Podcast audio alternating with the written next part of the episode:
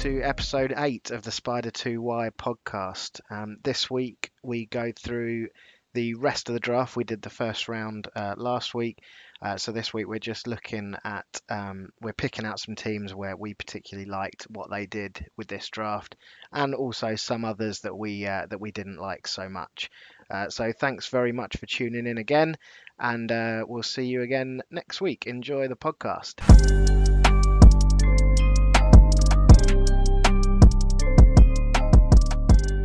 Hello, Jack. How are you? Hello, hello, Jack. I'm, uh, I am very, I'm, I'm good actually. It's Saturday, so it's quite an unusual day for us to record, really, isn't it? It is, yeah, Saturday afternoon. How are you? Ah, you know, just having a buzzing Saturday. Thought I'd never ask. Yeah, I got, I've got nothing to, I've got nothing to fill you in on. I haven't done anything. So, I'll uh, keep so behind the curtain. and We actually talk before we go live, so yeah, it's a somewhat of a showbiz high, isn't it? it is a very, uh, a very showbiz high. But it's all, uh, it's all gone a bit flat now. The draft's over, isn't it? So I have to say, I was going to speak to you when I was speaking to you this week. I thought, I know we were super pumped for the draft, but I now feel a little bit, um, bit deflated. yeah, I it don't know definitely why. Has had that effect on me. I think I think it was kind of like, you know, building up to the draft, but it's like all the players have been sent to the various teams, whatever, and then it's now just more waiting. yeah, a lot of waiting, especially with all the stuff, uh, all the stuff around the whether off seasons are going to be virtual or whether they're going to be doing the the sort of OTAs and stuff like that. Is um, the that's the more optional side of uh, of the training camp. Um, so it'd be interesting, but I guess part part of that as well came up this week. Um, I don't know whether you saw the Ja'Wuan James story. Um, so he's a, an offensive lineman for the Denver Broncos, and uh, the poor guy was working out at home, trying to stay in football shape, and uh, tore his Achilles. Um, and it's sort of sent absolute shockwaves around the league because um, the basically the league office sent a memo out to teams saying that any player who injures themselves outside of uh, team facilities, um, you don't you're they're basically not owed their contract and things like that, and it's it's sent. Um, there's been a real back and forth between the the league and the the sort of NFL Players Association. Um, I don't know whether you had saw that or had any thoughts on that, but first of all, it seems slightly unfair on this poor guy who's injured himself trying to stay in shape. But secondly, this has been in place for years and years and years. So if there, there's always going to be a risk, isn't there? So why not just go and work out at the team facility? Why not? Why put yourself in that position in the first place? I guess. Yeah, well, I I heard someone saying that apparently he'd actually been asked to not train at the facility. Whether that's due to COVID reasons or whatever, I don't know, but it's it is a bit shitty, isn't it, really? Like if you're still under contract, you're still employed by that team. It's a bit different if he tore his Achilles, his Achilles, was it? Yeah, So, yeah. So it's a bit different if he tore his Achilles like, you know, playing fucking hacky sack with his friends in the park or something. Like he's training for his job. I don't, I don't know that it seems a bit I guess their argument to that though is how do they know he wasn't? he didn't tear it playing hacky sack in the park. Do you know what I mean? I don't. There should, there should be sort of like a statutory sick pay or something, shouldn't they? I mean, there probably already is, but And then I I guess the other side of that is um, is obviously that with the healthcare system in America the way it is, um, the guy's going to have to fund his. I think it sounds like he's going to have to fund his own surgery and stuff like that because it wasn't done during team activity kind of thing. Um, it just sounds like a really bad situation. But I guess this is the the negative side of the obviously the the last year they there was the option to go into the the training facility was taken away because of COVID. This year everything's up in the air and I think the players have been very much like the virtual thing worked really well because Mm. obviously they want to stay with their families. Uh, They probably don't all live where they play. So they're probably thinking, you know, longer off season, let's do it all virtually and things like that. But I guess this kind of thing is going to be the danger of that when these rules are historically in place that that mean if you do hurt yourself outside of team facility, you're not as well protected. Um, you know, the maybe these rules are going to have to be changed somewhere along the line, but it doesn't sound like the relationship between the players and the league is very good at the moment. No, and it's sort of what's it, seems a bit of a grey area because last season Christian McCaffrey tweaked whatever it was in his second injury of the season away. For, that wasn't at the facility. That was he was you know just training away from the the Panthers, and I don't remember hearing that he didn't get the rest of his pay for the season or whatever. I, I don't know. It seems a bit. It just seems shitty, and the NFL is constantly fighting this battle of, um, you know, trying to look a bit more favourable in the in the eyes of everyone else, isn't it? And especially with obviously the big bad Goodell at the top of the top of the totem pole. I, I, and this sort of thing just doesn't. I don't know, man. Like you, you're you're a company that's. I know you, you like let's be real if everyone got injured, they wouldn't be able. It's ridiculous. Like you couldn't afford to just pay for everyone just because they got injured. But I don't know. Like just you can afford to pay this guy's salary, or at least a, a, a large percentage of it. I, it almost seems like it'll get to the point where the players will have like a whip round and just be like, right, we'll fucking give this guy some money because it's absolutely ridiculous that the league isn't I don't yeah. know. I, I don't know. It it doesn't it doesn't look great though, does it? It doesn't look great. No. I guess the the argument to the McCaffrey thing would be McCaffrey's injury was a tweak. This is uh, he's not going to play next season. You know, there's no sure. way he'll be on the field next season at all. So, yeah, um, not a great look on on either side, I don't think, but especially on the league side. Um, not really a great deal of news this week. The Aaron Rodgers stuff is still very much in the up in the air. Um, obviously, we talked uh, last week about the the teams that he was interested in joining, but nothing nothing's really happened. Um, I don't um, think it will, to be honest. No, as as you said last week, it, it seems to seems it, to have gone pretty quiet. Are you getting to the point as well where you just start to not not resent Aaron Rodgers, but he is so petty. Well, this is the danger, isn't it? I guess this is where. Like, oh, all right, mate. Like we get it. You didn't like the Jordan Love pick last year. It was a mistake, and it, I, everyone would agree with that. But no one's no one's saying it wasn't. I know this is his his issue is with that Brian Gutekunst, yeah. but it's just I don't know, name. man. Just your your team's not awful you're pretty good like as a team with him in there. I know I said last week if you take him off the team, they're pretty shit, which I still think they kind of are because he is that good. But you know, like they have one of the best O lines in the world, in the world in the league. Um, I don't know. It's just if you keep banging on, and I, he was then not saying about, oh, I can't believe you know you made it public and stuff like this. I disagree. I don't know. Just, just... so there was a story this week about how apparently in like um, group messages with teammates and friends and stuff, he refers to um, Guten. I can't say his name without laughing. Guten. Yeah, something like that. He refers to him as Jerry Krause. Um, so for people who maybe don't know, Jerry Krause was the uh, the Chicago GM Bulls. of the Chicago Bulls, who Michael Jordan had a massive falling out with, and he was basically the reason Jordan ended up uh, sort of retiring and, and going to play baseball kind of thing. So um, yeah, I thought that was quite a, an interesting interesting comparison. But I don't know. Yeah, it all seems to be like a lot of hot air at the moment. I'm sure that in a couple of weeks' time it will be. I think that's why it feels a bit like uh, a bit annoying to still be going on because we ultimately know there's nothing's going to happen right now. Hmm. It may be next year or whatever, but not right now. And you know the team is apart from maybe the Broncos or whatever, there isn't another team that he's going to go to that's going to be as good as the Packers are right now. No, exactly. Yeah. So, um, yeah, all a bit, all a bit hot air at the moment, but we we shall see what happens there. Um, yeah, and and not a, a, great deal else. We saw um, Miami Dolphins released uh, safety Bobby McCain and signed um, cornerback um, Jason McCourty from uh, from the Patriots. But the McCourty's twins? Yeah, they are. Yeah, yeah. They're both old as well, aren't they? I think they are getting old. It's probably still younger than us, Jack, but well, we're old, so it doesn't matter. We are. Um, Do you know what's, then, what makes us really old? Hmm. As we've been talking about this at work, this is a, a complete sidetrack, but I'm sure a lot of other people that may listen to this can probably relate because I think our demographic is probably our age range. Um, I've seen fashion. I've seen a full cycle of fashion.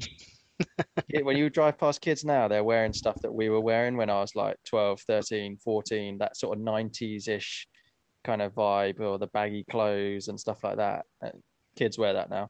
I see that, and and also um, the the sort of bootleg boot Yeah. cut jeans are coming Yeah. back, aren't they? Yeah. All the sort of stuff that was like hideous is now cool again. and I could have just saved my wardrobe from back then. I know, but I tell you what, I, I'm pro- I mean, this is really going down a sidetrack, but I'm too short for boot cut jeans. So, so my jeans used to get all like ripped up Ripped the at back. the back, Yeah, yeah, just all frayed where they're just scooping on the heels. yeah. You'd end so, up having like a heel hole in them. so I could do with that trend not coming back, or I'm just not going to follow it. You you do know you can buy shorter jeans though, right? Yeah, but you know, I guess your waist to length. uh, yeah, I'm a, I'm an odd shape. so You're not um I've got that not- Mac you're not- Jones bod. you're not uh you're not runway shaped like me. No, Clothes no, hanger. no. So um, yeah, So yeah, I've seen a full a full fashion cycle come back round now. I bet That's Jason. how old we are. I bet Jason McCoy hasn't. I bet he's. I bet he's still too young. Well, Americans have terrible style anyway, so Oh yeah, there you go. Alienate an entire nation. That yeah, fuck 'em. Um, so yeah, so uh, Bobby McCain released, Jason McCoy signed. Also, the um, the Lions released Kerryon Johnson, which surprised me a little bit. Um, Didn't didn't stay on waivers for long. The Eagles picked him up. Um, we were saying, weren't we? I, he's uh, he's Kerryon Johnson seemed to struggle to get on the field last year um, through injuries and, and things like that. But yeah, obviously they they putting everything on Swift, but um, I'm slightly surprised they cut him anyway. Yeah, I feel like there's maybe more to this than we know. I know there was some health concerns with him, but I don't know. They just never seem to fully go in on him, even though he looked, you know, a, a year and a half or so ago, he looked like the guy, didn't he? He looked Hmm. like, um, you know, he's putting together some nice production, and you know, and I think he was, I can't remember the exact stat or whatever, but he was the first Lions like running back to have over a certain amount of yards or touchdowns in like Right. fucking million years for them. So it was like, okay, cool. You've you finally got a guy that's good enough. And then they brought in obviously Adrian Peterson and seemed to just want to use him as much as they used him. And then it just, I don't know, he sort of fell out of favor. And then obviously Swift came along and he looked pretty good. And I don't know, that's it. So hopefully the Eagles have found themselves a potential, you know, third or second string running back. Well, and that's the thing with the Eagles as well. Like they're um, Boston Scott. but they but they've got a lot of running backs now. So Yeah. first of all, I would say first of all I'd say um, Well, sorry, apart from Sanders. yeah, if you're a Miles Sanders fan and you're thinking this year, oh, this is the year that I'm going to draft him high in fantasy because he's going to be, um, you know, he's he's he's going to get me.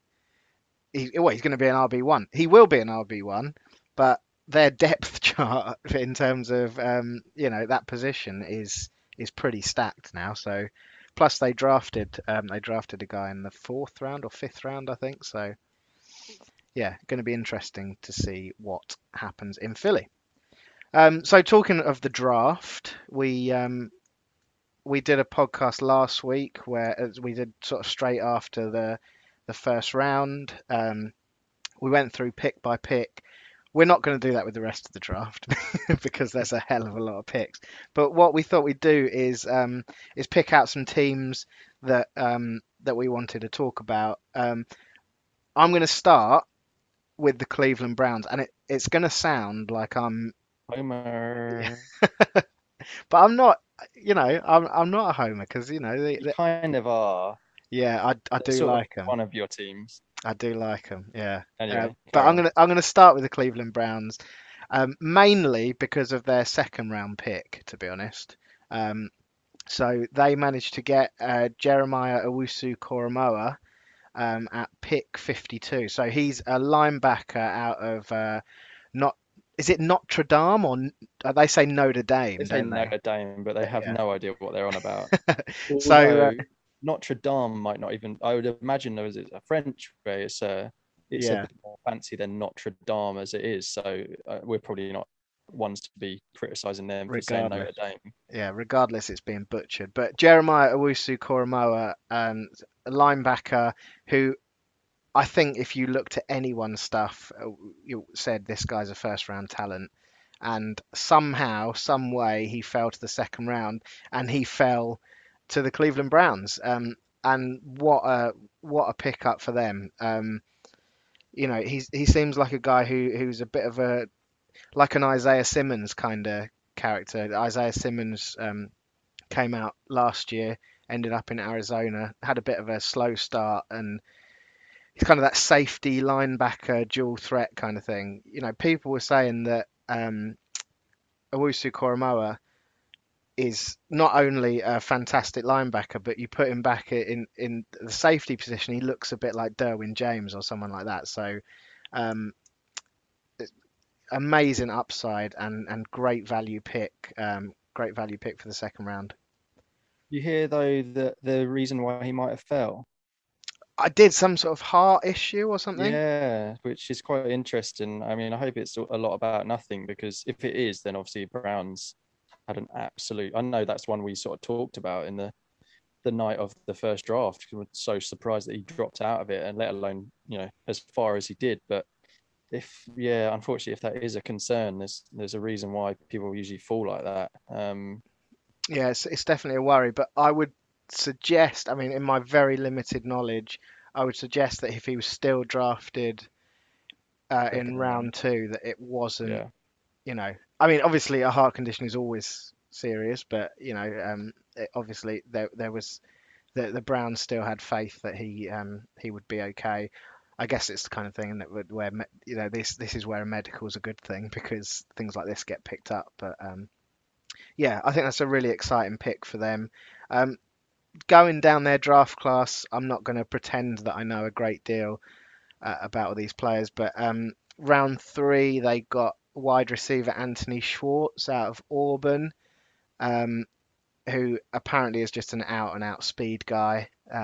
Not necessarily the best or most refined um, route runner, but um, yeah, a, a real kind of speed guy there. Um, obviously, Greg Newsome in the first round was a good pickup at cornerback.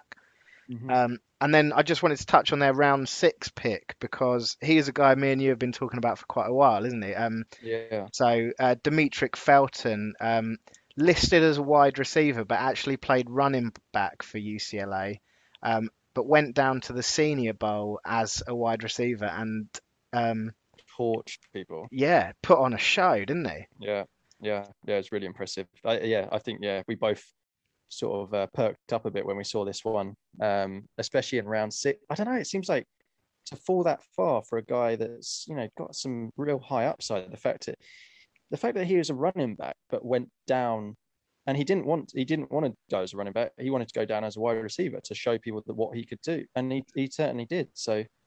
You know, to pick that guy up in round six, which is a real dart throw for most of the guys you're taking at that point, I think it's a great, great pickup.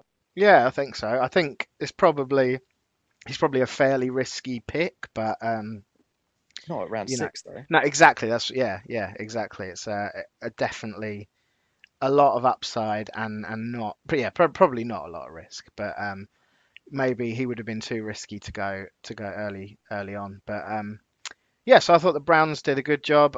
I think we'll probably chat about the Browns more in another podcast. But I'm I'm all, so all in. I don't know whether you've been Yeah. watching this uh, series on YouTube called Building the Browns. No, Um, I, I I can't say I've dipped my toe into that one. I think I've gone I've gone too far, haven't I? You're I've gone so brown. You are brown. That you are Cleveland Brown. yeah, I'm buying into it. I think the culture's great. Until they get some sort of logo, I can't be that into them. To be honest. The Their logo is helmet. a fucking helmet, man. Like, come on. Okay, well we, we better move on then. Um, and the next team that uh, I know you, you wanted to talk about, and I'm I want to talk about as well, um, the Carolina Panthers. I think they've done a, I think they've had a really good draft here. Yeah, I mean, Um, Jaycee Horn start off with. Yeah. Solid, great pick. and then Terrace, Yeah. Marshall Jr. in the second round, like, mu- like awesome. Like I don't know, like how, again, you know, I guess I'm like, oh, how did he slip or whatever? You know, there's only so many picks and there's only so many players, but um, to add him to your already fairly decent receiving core, it's not you know their receiving core isn't deep, but it's quite top heavy, and I Mhm. think Terrace Marshall Jr. Um, and I, since you pointed it out, I have heard non-stop people calling him Terrence on podcasts and that. Um, he should just change his name. you should really. Um, oh, great pick. And then Brady Christensen, you know, Tommy Tremble, obviously in third round, tight end. I know the tight end conversation was kind of dominated by Kyle Pitts, but a, a lot of people were quite high on uh, him and Fre-. Fremo? Yeah, Pat Freiermuth. Yeah. Um, so yeah, I don't know. Just again, just uh, they're building a team in the right way, aren't they? Like, I know, I know we are. we sort of said, you know, oh, could they really go defense again? Um, because you know they took so many defensive players last year, but you know, they do need a cornerback. And I think I was reading somewhere that they had like a league low interceptions, which Mhm. is never going to help you out if you can't pick off and turn over the ball. I mean, the most they turnovers they probably had was um, Jeremy Chinn, hmm who shouldn't have even been, you know, yeah, Not in had that. as Yeah. many as he did. Yeah, there should Yeah. be some other people. Um, Yeah, I I think Jaycee Horn's a nice pick. I, you know, I know there are some concerns about his like how overly physical he can be. yeah, Um, sort of a walking, walking PI. Yeah, Um, but yeah, like you said, Brady Christensen, uh, guy who's been um, guy who's been uh, protecting uh, Zach Wilson. Mhm. Um, Tommy Tremble, yeah, the tight end is an interesting one because someone was saying that he would be much higher up on people's draft boards if they'd actually thrown him the ball because yeah, he just wasn't he, he just wasn't targeted by the the um, Notre Dame quarterback. So yeah, that's interesting. Also, I quite like um, the Chuba Hubbard pickup as well. Yeah, man. He I was, think- you know, if he was going to come out the year before, Yeah, he was talked about as being, you know, at least a second sort of round pick. So what that said, I don't, you know, what his future is with McCaffrey. I know I've speculated that I don't think McCaffrey is going to hold up much longer, so he could be in line for a lot of work. But yeah, but also to sort of the, the opposite of that, he doesn't need to necessarily go in and be the star straight away because no, no, you know McCaffrey's going to be the guy, isn't he? Until he until he gets inevitably gets week hurt. one. Yeah. So let's just hope for Chuba Hubbard's sake that doesn't Mm. happen because um, I think he would be a nice sort of compliment back to uh, McCaffrey. And also because of McCaffrey's skill set, you could probably see them playing together as well. Yeah, yeah, yeah. It'd be real nice.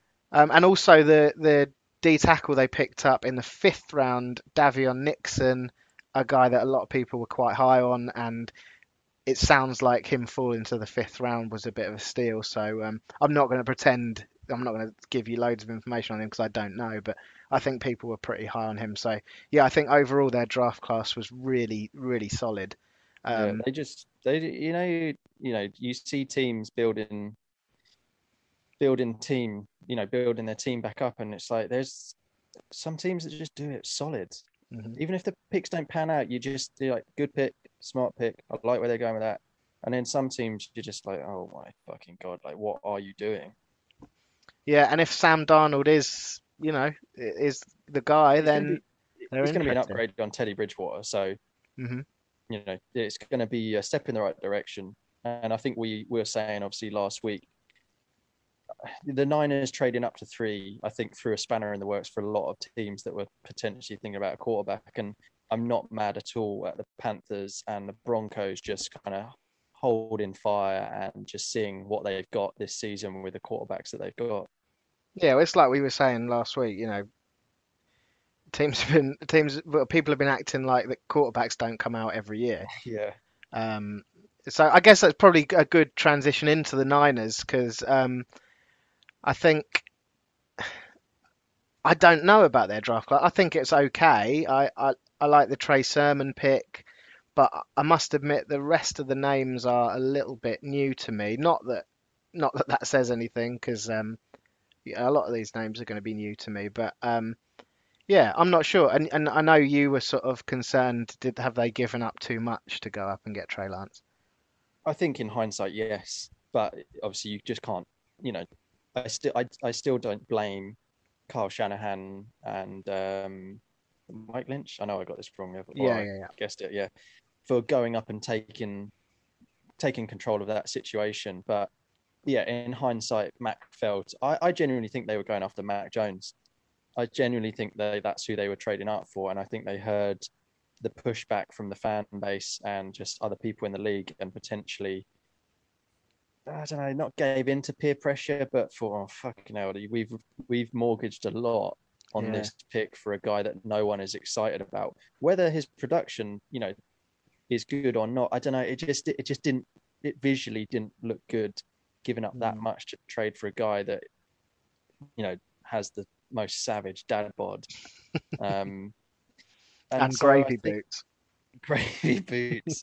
um, so I think in hindsight they did give up too much um, because the Panthers, the Broncos, the Bears, whatever, just kind of stuck in there and just took what was available, which ended up being probably what you could have got if you'd stayed where you were without giving out that many picks. And it, like you were just saying, the rest of the draft class that they picked up, it's nothing mind blowing to be honest. It's it, unless if Trey Lance doesn't work out, this draft is a complete bodge. It's a bust, yeah, yeah. I mean, Trey Sermon's an interesting back. Again, another guy who's probably his value has fallen a little bit. Yeah. Um, I think he's a slightly bigger back, so it does give them a different option. But I mean, like we were saying before we kicked off, um, they've got depth in that position, and I hope this doesn't, uh, their pickup of Trey Sermon doesn't affect the development of guys like Jeff Wilson because um, he looked he looked really nice. Yeah, it's um, but if I don't blame them, I think they've got um, they had the the injury fear knocked into them last year, really, didn't they? Oh yeah, uh, and Mostert can't stay on the field. Mostert gets Yeah. hurt every year by the looks of it at this point. yeah, uh, yeah. I'm I'm not in on most most of it to be honest.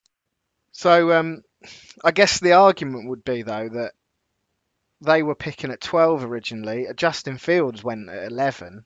So did they really need to move up to three to get But Trey where did Mac Lance? Jones go? Yeah, 15. Yeah, exactly. Yeah. So Yeah. you don't blame them because, um, like you're saying, they took they took it into their own hands, didn't Yeah. they? Because, like you say, if they had waited till twelve, there's no guarantee that any of those guys would have been available. Uh, because it was most likely that Denver and Carolina probably would have taken, maybe not Carolina, because I don't know, they maybe want to wait see what they got in Sam Darnold, but definitely Denver. Um, and maybe even Philly or whatever. There's a few teams around, you know, in that sort of that seven to fifteen bracket that could potentially. So I don't blame them for it, but unfortunately, it's backfired a little bit on them because you gave up a lot to go up to three, and yeah, yeah, you lose your first round pick next year as well, which is um, Yeah.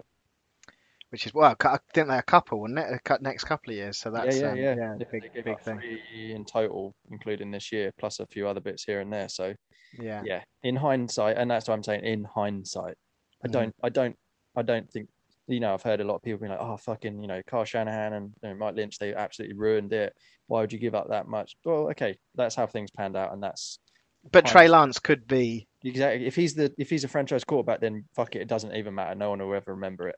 And not only that, like he he possesses the um, the fundamental skill set to be an exciting franchise quarterback. You know, not a Jimmy because Jimmy G was was thought to be a franchise quarterback, but that sort of fell fell off pretty quickly, didn't it? So yeah, he's got the potential to to be that guy. It's just not just haven't seen it. We just don't know. So, um, No. but I guess that kind of leads us nicely into the Chicago Bears, who um, who I love it. yeah, yeah, yeah. I still love it. I'm letting you go on this. Go I on. mean, they just took two of my favorite players in draft, really, with um, Teven Jenkins and um, Justin Fields. hmm I mean, the rest of the picks are yeah, whatever, you know, so so. I just, I don't know, I just, I, I love it. I just think it's great. I'm, I'm, we we both quite enjoyed the Bears a couple of years ago, didn't we? Um, yeah, yeah. because Well, we both especially like- when yeah when they got when that first season with Mac. Yeah. Um, so I, I'm I'm excited to watch them a little bit again this year. Um, I think that's just it, isn't it? They've they've they've made it so that I mean maybe those first few games when Dalton's playing, I won't. I How won't long do you reckon he's holding on to his job for? Um, Uh, Let's go over or under five games. under. Okay, yeah, I'd agree. Yeah, yeah. I think I think maybe three. What do you think it'll be down to? Do you think it'll be down to bad play, injury? Bad play.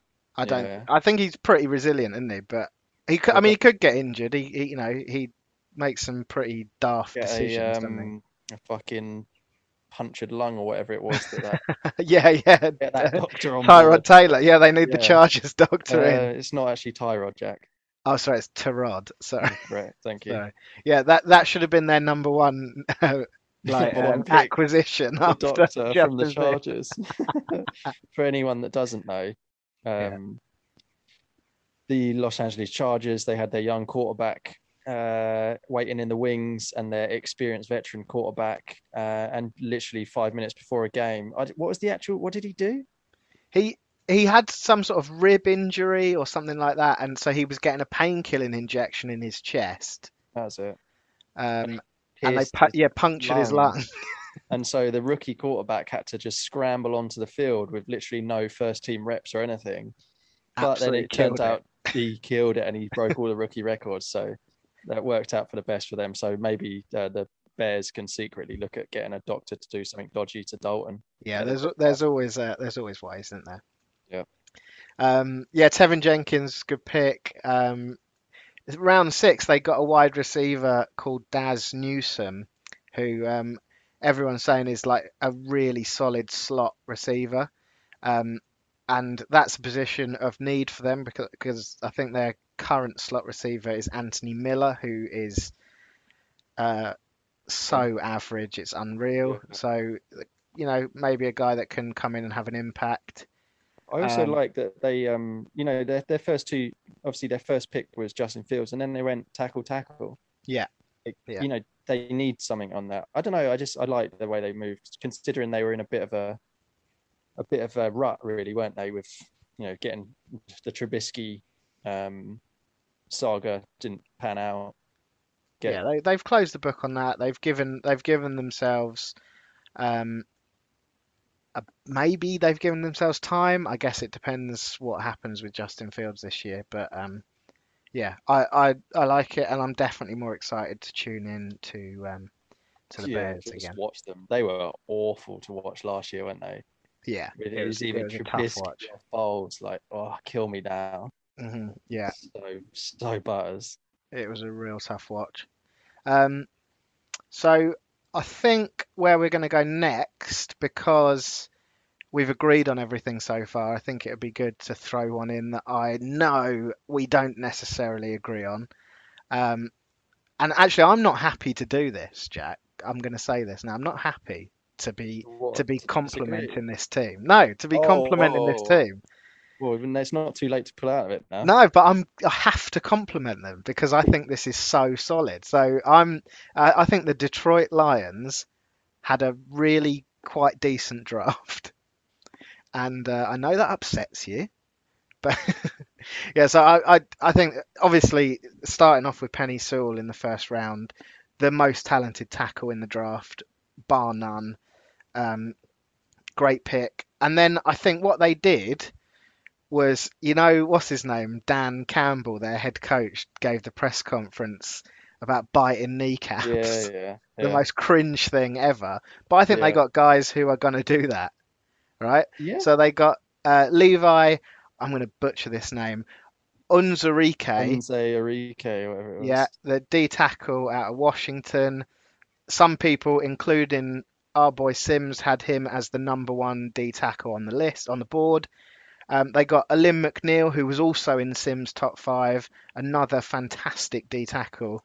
So that line should be solid.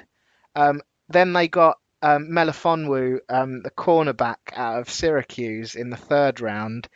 Um, I don't know whether you've seen this guy play, but he's big. He's a big corner, big physical corner. Um, and I, I know a lot of people had him much higher than a third round grade. So I think, all in all, Um, I mean, the rest of their pick, uh, Amon Ra St. Brown, wide receiver. Um, I haven't seen a great deal of him. He's his brother plays in Green Bay, I think. Equanimous Yeah. St. Brown.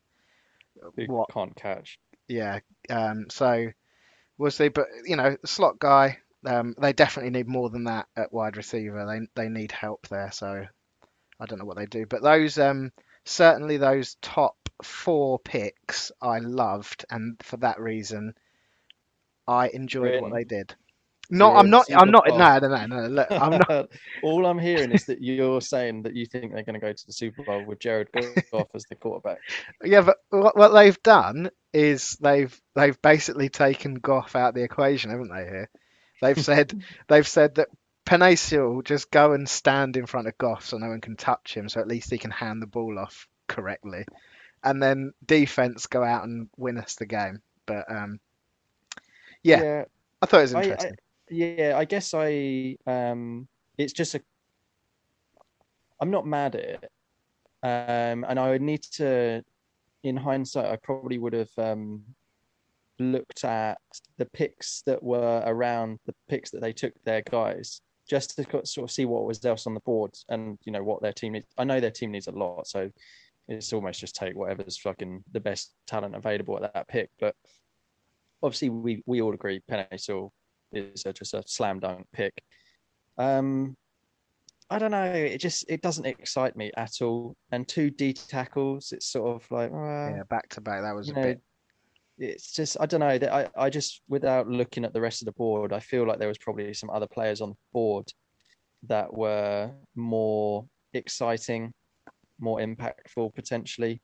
So, and I just I I just don't want to give the Lions any credit at all for anything because I'm yet to see anything they've done that was worth giving them credit for, apart from maybe picking DeAndre Swift. Um, so yeah, I, I'm not. I guess I'm not completely against you being all in on them. We need to end this narrative right now. but I'm ju- I'm not I'm just not remotely excited about their draft class at all. I think two D tackles back to back is slightly odd. hmm What what I, I think what I'm trying to say, um, They they they did it. They did a nice job, and they've got a lot of holes to fill. And it's like just keep your heads down. Get but on this with is it. it. This is it. I good think we I think we'll come on to this with some other teams, but there is no way in hell that the Lions are even going to threaten a playoff berth next year. So why not just slowly go about building your team in in the mold that you want to build it in?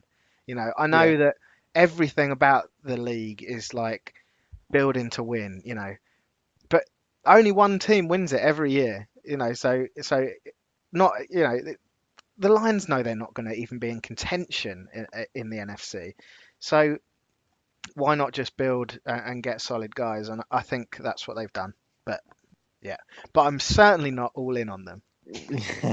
it's not what you were saying before you went live. so yeah, I've got my Goff jersey on order, so I better Mm. cancel that quickly.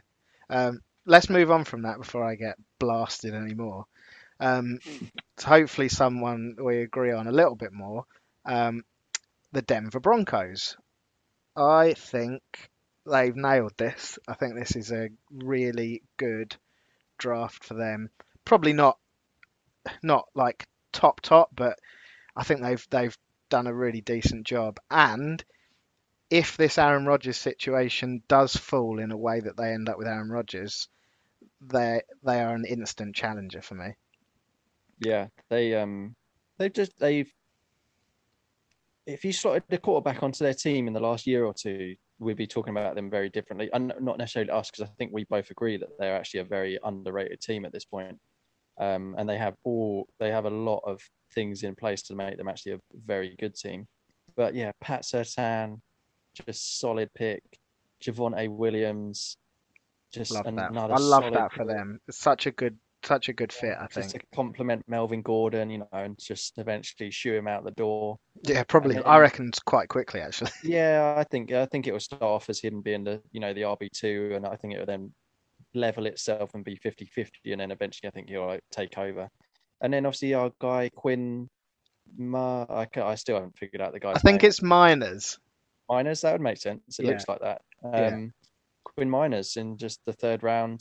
I know he's a small school guy, but I don't know what he lacked in maybe out and out talent and sort of you know pro, big school profile. He made up for in just character and just showing up at the Senior Bowl and just being a beast. So, and then Caden Sterns uh, in the fifth round. Mhm. Um, and Jamar Johnson, actually, another Yeah. another safety who um, people were pretty hot on. Yeah, I, I, I, yeah, I agree. I just think they've, I think they've been real solid, and the only thing they are really missing is a decent quarterback.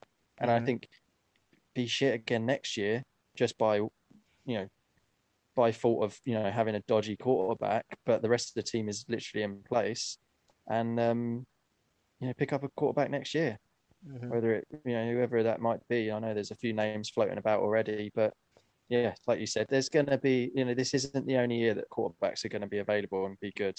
And quite often, the, the the sort of pattern with all of these things is whoever either the top guys are taken in the draft don't pan out, and it's the guys in the second and third round onwards that end up being the good guys.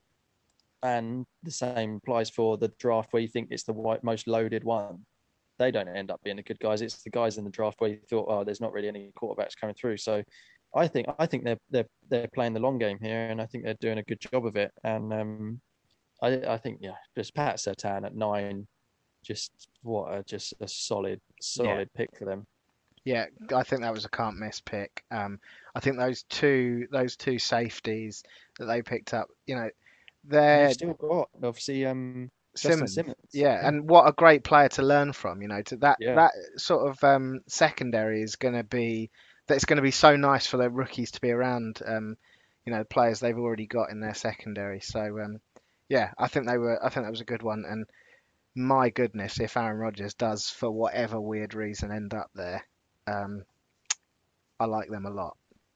he might. But the problem is, by the time it happens, he might be on the downward slope, and then they're just fucked again. Yeah, true. Yeah, yeah. But yeah, I- all yeah. their picks. Yeah, maybe it's maybe right. Maybe just wait. But I wait till next year. Get yourself a rookie quarterback. You know, you've got young players that we've touched on it a few times already, but you know the skill positions, guys. They've got a young core there. Obviously, Courtland Sutton being more the oldest guy, but he's not even you know that old.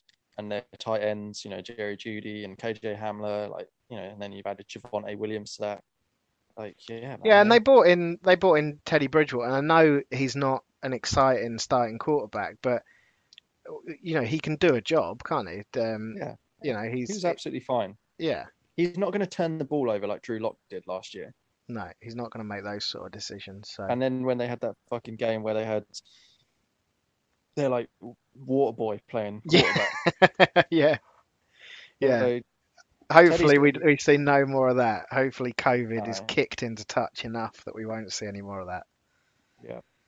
Um, I get another team that I wanted to touch on briefly because I love their first three picks, but I don't know. I don't think I love their draft class altogether. But the Chargers, um, Los Angeles Chargers, um, I think they are putting some pieces together to make. I I definitely think they're going to be more of a contender next year. They already signed Jared Cook in um, free agency, who I know is probably a bit of a short-term fix, but he's a he's a touchdown catcher, isn't he? So that's going to work. But I, I really like Rashawn Slater in the first round, Asante Samuel Jr., cornerback out of Florida State in the second round, and Josh Palmer, wide receiver out of Tennessee in the third round. I think those three picks were amazing. And looking at the board and where they were at, those were the picks I would have made without a doubt. Um, Asante Samuel Jr. is ready to go in this league, and I think he could surprise a few people and be the um, the most ready to go cornerback in this class. He, he that's the way he looks. So um, yeah, I like that, but I don't have a great deal to say about the rest of their the rest of their draft. no, I think it's you know, like we say, you know, once you get past the third round, those guys are dart throws, and you might be lucky to pick up a guy that's fallen, um, or a guy that you know just been savagely underrated or whatever. But yeah, I you know, I I I like the first three picks. I think just protect your guy, Rashawn Slater, great pick, Asante Samuel Jr. Obviously, we know a lot of good DBs come out of Florida. Um, and then Josh Palmer, obviously a guy that we kind of picked up on in the Senior Bowl, just a super smooth uh, route runner. Um, Torching guys in those one on ones, wasn't he? Yeah, he was. He was. He really was. You know, he had a few drops and stuff like this, but you just, you know, I don't know. Sometimes you just watch and you think, I don't know, that guy looks pretty decent. So, um, and it, it, he's not going to be the number one receiver, so it gives him plenty of time to just sit behind um, Keenan Allen and Big Mike Williams, and um, just maybe pick up a few, a few bits and pieces. But uh, yeah, just a, a solid, a solid, nice, you know, especially with the first, the first three picks, like we're saying, are is where you, you know, you're kind of you're picking your solid, you know, your guys that you expect to be starters and regular players potentially. Um, and they, I just think they hit all of them pretty nicely. Yeah, you want to get those right, and I think they did. They just need Derwin James back. Yeah, they need Derwin James back. They also need Ekeler to have a season where he doesn't get hurt. Yeah. Because yeah. otherwise, I do worry a little bit. I think their passing game will be outstanding, but I, I worry a little bit about their running game. I don't know whether I buy Josh Kelley just yet. I mean, it's too oh, early to write him off, but um, well, he looks. The problem with Josh Kelley is the other guys look better. I can't remember the, all of their names now, but they even Kel, um, Kalen came in and mm. looked better than Josh Kelley, and you know that guy is bounced around a bunch of teams, but hopefully yeah. Ekeler can stay healthy and I know they've got a new coaching staff in this year, so we'll see how it goes. But yeah, I like that team though. I'm I'm definitely I you know mainly because I'm massively behind Justin Herbert. I want to yeah. see him do well. So, um, I think we'll go on. To, oh, there's no real order to this, by the way. We're not doing this in order of you know the draft classes we like the most or whatever. We're just kind of going through on the fly a little bit. Um, I want to talk about the Jacksonville Jaguars as having probably one of the best, one of the best drafts um, of 2021. But I would say it's pretty easy to have a good draft when you've got two picks in the first round and two picks in the second round. So there's a bit of a caveat there. Um, but obviously they took Trevor Lawrence first. I'm not going to talk about that. That's fine. Um, Travis Etienne, I think we were when we did the podcast last week, uh, running back out of Clemson, um, when we did the podcast last week, we were both a little sh- surprised by this pick. But actually, the more I've heard people talk about it, the more I've kind of gone, oh, do you know, I, I absolutely get that now. Um, James Robinson, as good as he was last year, was an undrafted free agent. And although he had some big playability, Travis Etienne is big playability. You know, he is he is the guy who's going to get you like you know run your sort of Alvin Kamara kind of amazing plays, and um, having him and Robinson together is going to be great. I think Tyson Campbell, the cornerback out of Georgia, another big corner. I mean, almost felt a little bit pointless because of the corners they have got, and you know they picked up Shaquill Griffin in the in free agency as well, didn't they? Um, yeah. But best player available at that point, possibly. They got Andre Cisco, one of the better safeties in the in the draft. Um, Walker Little, tackle out Stanford. I think they've just done a really good job here. Yeah, it's uh, you know, when you look at it on paper, it's it's it's the sort of players that I would have picked. You know, had I potentially been in their position. The only one is the Travis Etienne one, which is just it's it's difficult, isn't it? Because like we said, last week. It's an odd pick because you do you did have a running back that's really good, but then also can you really miss on Travis Etienne? Um, I don't know. They could have almost be they could have almost done with not having that pick at the end of the draft because it probably wouldn't have thrown that spanner in the works. Uh, I would have liked to maybe seen him take a receiver. Um, I thought, is it? Did you see what Urban Meyer said? No. He Urban Meyer said they were basically all in on um, Kadarius oh, Toney yeah. at the end of the first round. I think they really yeah. wanted Kadarius Toney, and saw Travis Travis Etienne as the next sort of uh, next priority. So yeah, that was that was interesting. I, I think you're right. I think they've missed out on receiver here, and they could have done with a little bit of help at receiver. Yeah, I, I guess maybe there is a ton of them coming out again next year. If all the ones I've kind of earmarked are going to be the ones that are coming out, um, I think it'll be a similar wide receiver class as what we've had for the last couple of years with the DeVonta Smiths to the Jerry Jeudy's to the CeeDee Lambs. You know, just these just studs. There's that Um, guy. Chri- Is it Chris Olave? I think he's at. Um, yeah, yeah. The Is it Ohio at State Ohio guy. State? Yeah. Apparently Yeah. he's very exciting. You got George Pickens, like you got a bunch of them that hopefully are going to come out next year. Um, so maybe they're thinking, look, we're probably not going to be picking in the second half of the draft next season, so we're most like, you know, we're hot, we're we're potentially going to be in the top fifteen next draft. So why not just get ourselves a, a wide receiver there in next year's draft?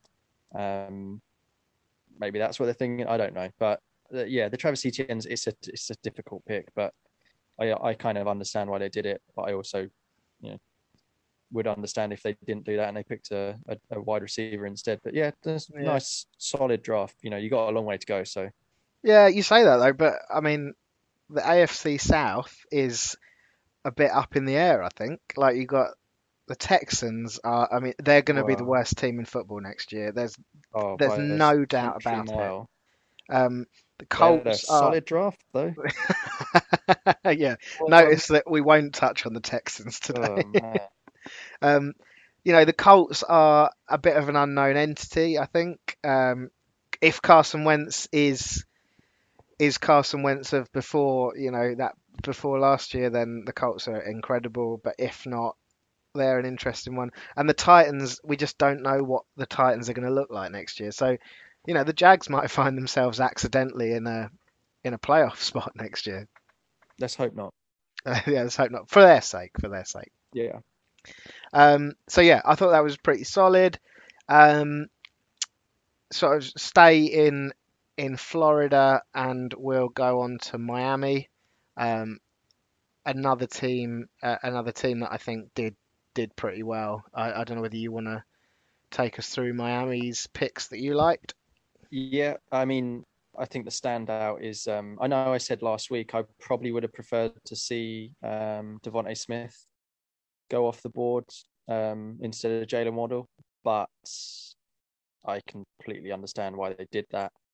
Um, and then obviously the the kind of well, I don't know it's- it's the unsung hero of the draft, but the Jaelan Phillips pick, isn't it? That's the one that's got everyone getting fizzy knickers because you know if the guy stays on the field, which there's no reason why he shouldn't do. I know the the injury concerns and stuff like that are somewhat overstated, but there's always a risk. So, but if he does, I mean, you've fucking just got an absolute beast there. Um, they just, uh, and I almost feel a bit. The hipster in me wants to not kind of um wank them off too much, but they've just been building a nice team over the last few years, and obviously Jevon Holland another guy in the second round, Liam Eichenberg, the tackle from Notre Dame.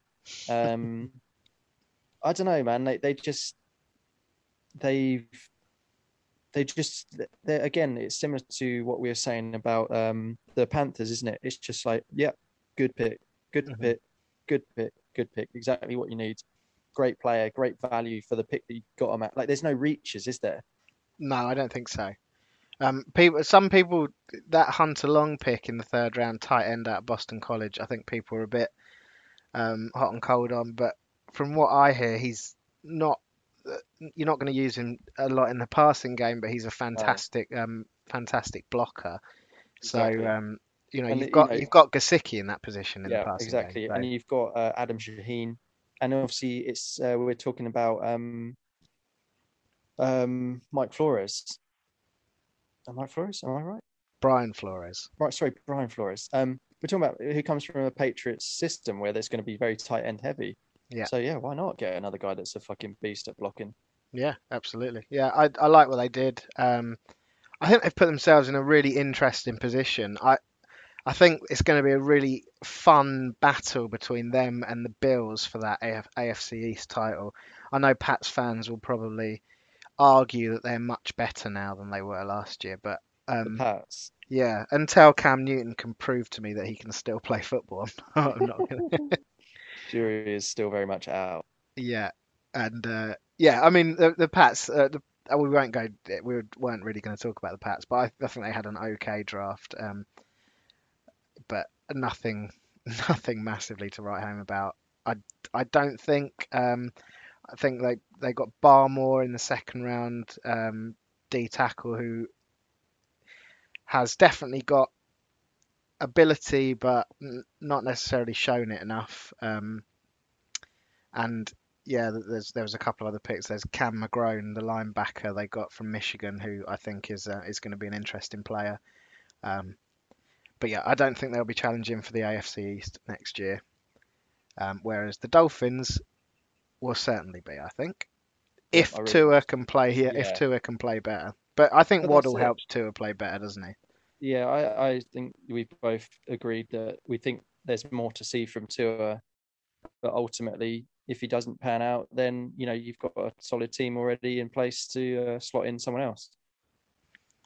Excellent. So from the AFC East, I'm going to go over to the NFC East. Um, touch on a, a couple of teams um, that I, I think. I think the NFC East was quite interesting actually because I I, I liked what the Giants did. Uh, they got an extra first round pick for next year for for a start, so that's fantastic. Um, also got Azeez Ojulari. Um, one thing I heard about Azeez Ojulari though is apparently he's got a degenerative knee problem. Oh, So- fantastic! It's interesting. I mean, to draft him in the second round, what what's he going to be in a couple of years? But maybe it's not going to be an issue. Um, corn, they got cornerback Aaron Robinson as well.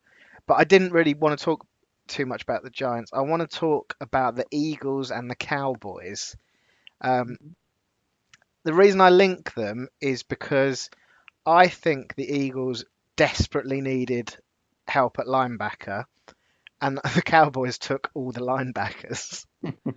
so um, I guess let's start with the Cowboys. Do you think it's interesting? So the Eagles didn't pick up a linebacker, even though there were, there were linebackers on the board where you know when they were picking. You know, Jabril Cox fell um, fell quite far. So the Eagles definitely had an opportunity to get Jabril Cox, but didn't. Do you think the linebacker position is being slightly undervalued in this day and age?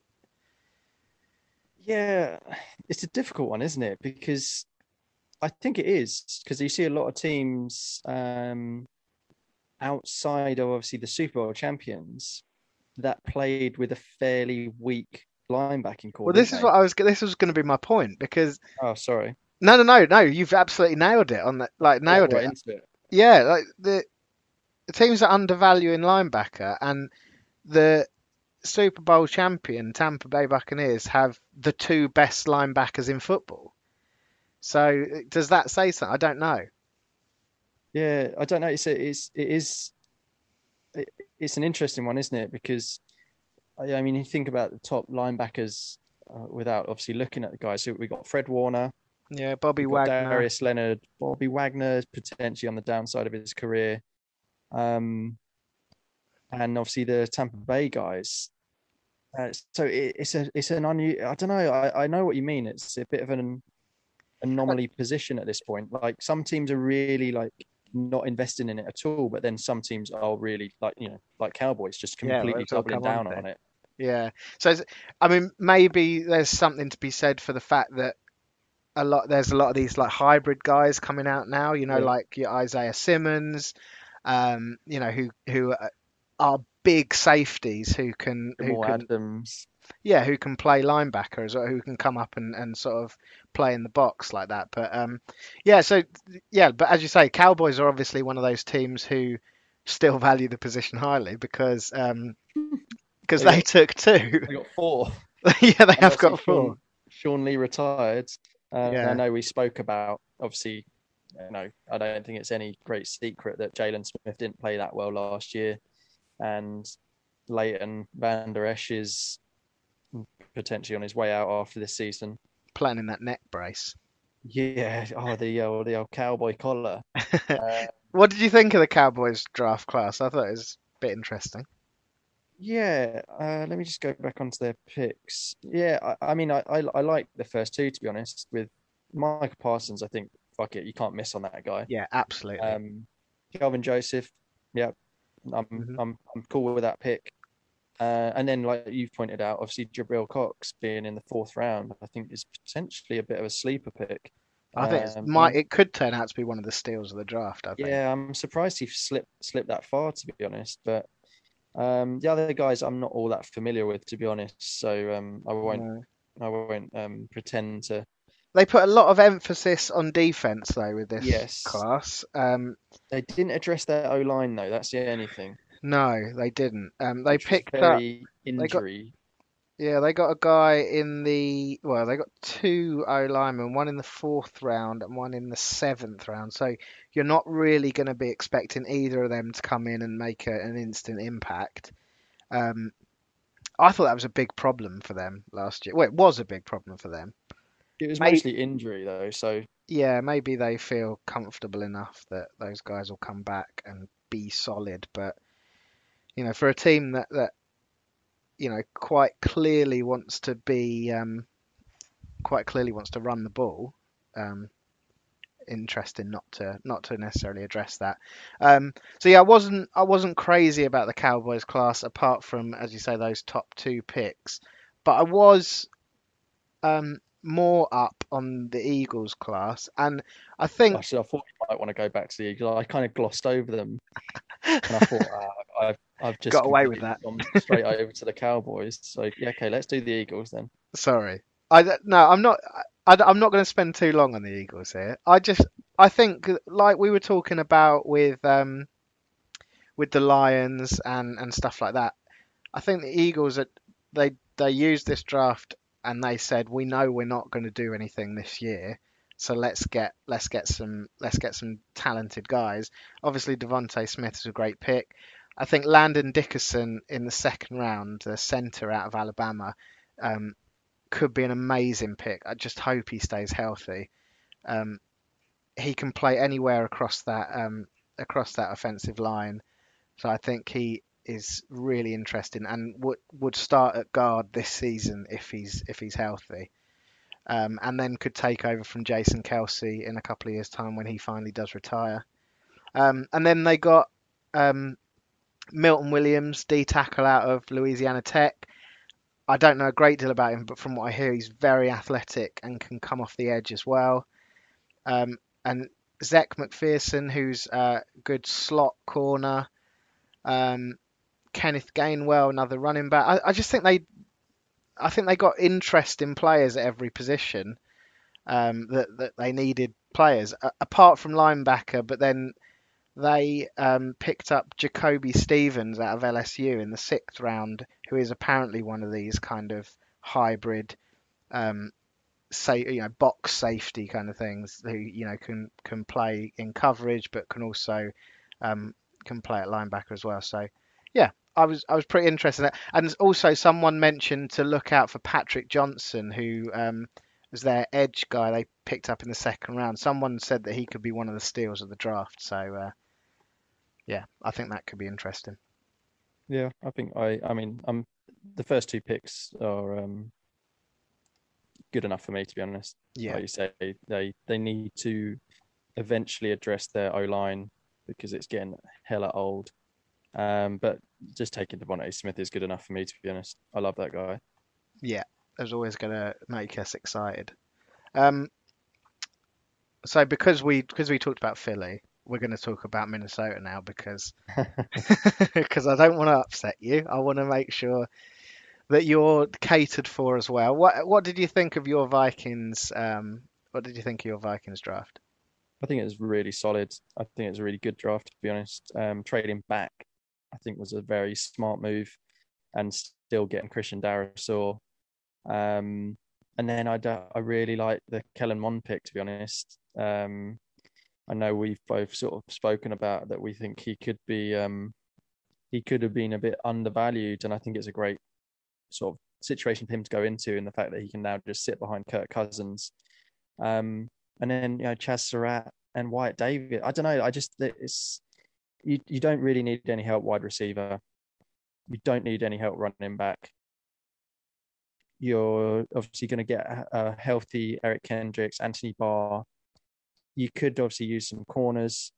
Um, but I don't know. They, I think they've got some great pieces in place, and almost they've got great pieces in place as well to build for the future. At the same time, I think it's like a totally underrated uh, thing for teams to do is sort of have what you have now, but with also in mind that you know, say your quarterback, i.e., Kirk Cousins, is getting older, um, and is only you know a few games away from potentially being benched for someone else. Um, although you know, like I said, he did he he did play well last year. Um, I don't know. I just think it's a I think it's a smart draft for them. Um, they still need a couple more pieces, but what they have there and the positions that they upgraded in um, taking those players, I think has just strengthened what they already had good strengths in. Um, so they're going to run better. You know, they're going to pass block better. Um, feed Justin Jefferson the ball more. Hopefully, Adam Thielen can stay healthy. Get Dalvin Cook running. I don't know, just a, a good, a good solid draft. And what do you think? Do you think Kellen Mond can can upset the apple cart enough to start any games next year, or do you think that really does? It would have to be an injury to Cousins in order for him to get on the field. It'd have to, yeah, it'd have to be an injury, or you know, like five games of just abysmal quarterback play, which I just don't. I don't think Kirk, Kirk, Cousins does that for all of his, you know, the. He is a bit of an unfairly treated quarterback, isn't he? Because the problem for him is he got that big payday and he was the highest paid quarterback in the league or whatever it was. And he, yes, he didn't necessarily deserve it on talent in comparison to other quarterbacks, but that was the money he got and that's what he took. Um, and ever since then, he's just been, he's kind of, uh, I don't know, he's been the the punching bag for you know bad quarterback play and being overpaid. But obviously, he's now not the the highest paid quarterback. Like the, it just moves on. He just was yeah. for you know half a season or whatever. But I think it's I think he would have to have a significant run of bad games. I think he's done enough to solidify permanent starting position. Yeah. Um, and he's, think... he has those games where they, they they go on these runs, don't they, where it's like under 200 yards passing and stuff like this. But often, what people don't mention when they talk about those games, Dalvin Cook, exactly, yeah, touches. Exactly. So it doesn't really. They don't really require. Um, they don't really require loads of loads of air yards when they're getting all that on the ground. So I think yeah, it's. But... Um, I think it's just a. It's a. It's a lazy. Um, I don't know what's the right way of saying it, but to pick on Kirk Cousins is almost lazy at this point.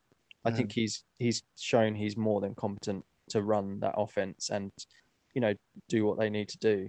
Um, it's like if you know if they have a if they don't win or whatever, it's now just lazy when people are like, well, Kirk Cousins. It's like, no, come on, man. Like, watch the rest of the game. You know, oh look, you know, he hasn't put up over 200 yards in like three games. I'm like, well, if you actually watch the games, because they hand the ball off to Dalvin Cook, you know, 10 billion times. So what do you want the guy to do? Yeah, yeah, I I agree. I think um, I think he's done enough to take some of that heat off him. Um, Narratives yeah, though, don't they? Yeah, of course. But you know, there's there's going to be that thing now, isn't there? I, I guess that's the advantage of drafting a, a quarterback in the third round, is that there's not going to be that pressure um, from. Well, I, I don't think there would be anyway, but there's not going to be that pressure from the fan base to put Kellen think, in. I think the Vikings fan base are kind of aware of the situation. I think it's the outsiders that are like, oh, bench Kirk Cousins. Why are you, you know, why are you still letting that guy start? And it's like, well, if you actually pay attention, he's been fine. Mm-hmm. Yeah, there's far worse quarterbacks in, in this league than Kirk Cousins. Yeah. Um, so I guess one more team, really. I don't think I don't think we've missed anything else out. But one more team that um, I wanted to touch on quickly were the New York Jets. Obviously, picking uh, picking second is always going to help, and, and having an extra pick in the first round is always going to help. And I like what they did with both those picks, but we've already talked about that. But um, I, the reason I want to mention them is because I think they're another one of these teams who who haven't gone out saying that we need to win now. They've they've they've just looked at positions that they feel. Firstly, I feel like they've looked at places where they they think they can make their quarterback look better, which is something historically the Jets haven't done. Um, there seems to be quite a strong narrative of draft a quarterback, but draft absolutely nothing to help him or do nothing to help him. I think Elijah Moore, a wide receiver, um, they picked up in the second round, is is a really interesting pick. A lot of people had him going as a first round receiver. Um, so I like that pick. And then uh, Michael Carter, the other North Carolina running back, Mm. I, th- I thought was a great pick. They Yeah. they got him in the fourth round. Yeah. Um, they needed a running back. They got one, and this now, you know, they've got. I think they've got Tevin Coleman as well, haven't they? And possibly Breeder as well. Did they did they pick up in free agency?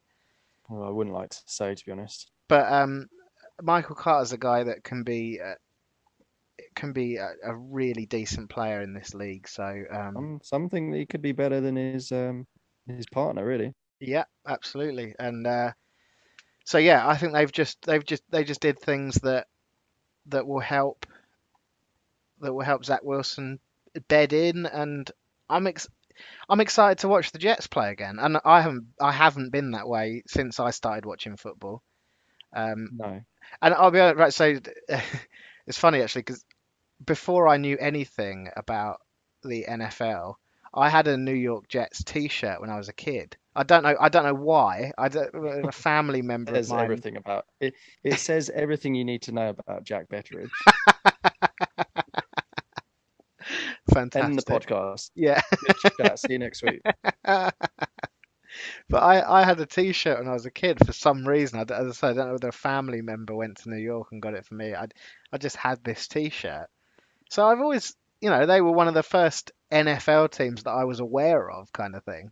Um, so uh, yeah, I, I've got a, s- I've got- I've got a soft spot for them. It's just been hard to have a soft spot for them for a, for a long, long, long time. So You want to, you want them to turn it around, don't you? Know, I want them Absolutely. to be a bet. It's it's it's not fun having a terrible team. Just you know, especially when they're on like a Monday night game or a Thursday night. It's the only team playing. yeah, just stinking up the league like Yeah, the really. Texans are going to be this year. Oh man, that I can't even comprehend how bad that's going to be. It's going to be so bad. I mean, w- I'll I'll talk about it quickly because they completely fucked this as well, didn't they? This Oh, draft. I mean, this is also what happens when you do what the the problem is. They done what the Rams done in that they trade away all of your draft picks, but the Mhm. Rams at least got players for it, and like Jalen Ramsey and you know Matt Stafford and stuff like that. The Texans have absolutely nothing to show for it. they picked up Davis Mills, quarterback in the third round. Yeah, maybe maybe you, well they got Tyrod Taylor as well, didn't they, in free agency? Wow. So I'm pretty I'm pretty sure at this point Deshaun Watson's not playing next year. no, So, um, yeah, and then Nico Collins in the third round wide receiver. uh, From what I hear, that's a bit of a reach as well. Um, just never heard of him. just nothing exciting at all. So, um, yeah, the Texans It's are going to stink it up it? next year. Yeah, How many games do you reckon they're going to win next year? uh, they won four last year. I reckon they'll be lucky to win two next year. I, I yeah, I lucky to win two. I think they could. I think they could go without winning a single game. If I'm honest, that's a very realistic chart. There's not many teams in history that have done that, and I, and I think, um, I think the Texans have got a real chance of uh, of claiming that one of those one of those spots next year. And yet Jack Easterby is still in the building. Yeah, preacher slash stand up comedian. Shocking. Yeah. So um, for, for anyone that doesn't know, Jack Easterby has wormed his way into the Texans organization, hasn't he? And he is the most unqualified. There was something that came up this week. Oh, um, so to go off subject a little bit, do you see the stuff about Diego Sanchez?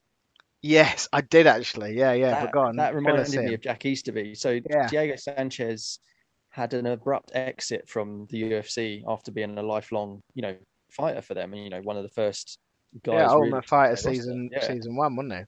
Um, and he seems to have this manager now um, that decided to I don't know what it's you know stick his oar in and basically tell the commentators what they can and can't say about Diego and that he was unhappy with how they represented him last time. Just complete like bollocks. Like and just one of these guys that seems to have wormed his way into Diego's life. Whether that I don't know enough about Diego Sanchez to know whether he's let this guy in or whether he's kind of. But you know, this guy is now controlling his career, and the best thing he's done is, well, the worst. But you know, the only thing he's achieved is got the guy cut from the UFC in a bad way. A guy Um, who was never going to get cut from the No UFC. way, no. The guy's like a, a you know just a pure legacy guy for the UFC, um, and Jack. It just it just rung alarm bells, just like this Jack Easterby situation, and that this guy has come into the organization, has gradually wormed his way up to the top, managed to get a few people fired along the way, and you know had them shown the door, and he's now helping pull the strings of the Texans organization, and look where they are. I mean, there's a lot of teams over the last few years that have been a real mess, but I do I don't think anyone has looked as messy as this Houston Texans and it's team. not that the problem is the mess hasn't started yet. It's starting. Yeah, It's And gradually. this is a team that that has and obviously this is not their fault, but they currently have one of the best quarterbacks in football on their roster. They currently have him under contract, and they are going to. I mean, but that that's not their fault, as I say. That's that's um, a whole other thing. But they are such a mess that I I really see this going so badly for them, uh, to a point where. I, you know, I, I, I don't know. I don't know what I don't know what happens, but I, I can't see them turning this around anytime soon. anytime soon. No, there's it's awful. So, um, should we leave it there? Yeah, I think we leave it there because yeah, I don't want to get in too negatively on any teams. Just keep it positive and talk about what we liked about the draft because we could probably go in on a few teams. Oh yeah, Raiders, yeah, um, Rams. Raiders, Rams, Yeah. Raiders. yeah, there was Um, definitely some less favourable, uh, less favourable draft classes, and and also some, some pretty good ones that we didn't touch on. You know, I I like what um I like what the Ravens did. I like what the, yeah Washington. I like what the Bengals did. I, I, I don't think many teams had really like bad bad drafts, No. to be honest. Well, like we said after the like when we did the pod after the draft, that there wasn't any picks that we were like, "Wow, that is bad." Apart from maybe Raiders reaching. Yeah. Um, but yeah, it, the only thing I was going to say to you is like, now that the dust has settled, what do you think about um, the Ja'Marr Chase over Penei Sewell pick? Okay, yeah, this is interesting. I'm glad you brought this up. Um, I think actually it might be a mistake Mm, I get that honest. feeling as well. because I think they they I mean they picked high in that second round and went for some guy called Jackson Carman, a guard from Clemson. Clemson guy, yeah. Um, I don't know too much about him, but there were definitely other guys on the board they could have gone with there that would have probably been safer picks. I think further down they got some pretty decent picks, but um, I I just think they probably should have gone Sewell. To be honest, I love Ja'Marr Chase, and I don't blame them for for reuniting him with Joe Burrow and getting so excited about that. But I don't think wide receiver was their number one need, and I I think they they might regret that a little bit. What about you? Yeah, I, I get the same feeling to be honest. I I I think I do love Ja'Marr Chase, but I like Penei Sewell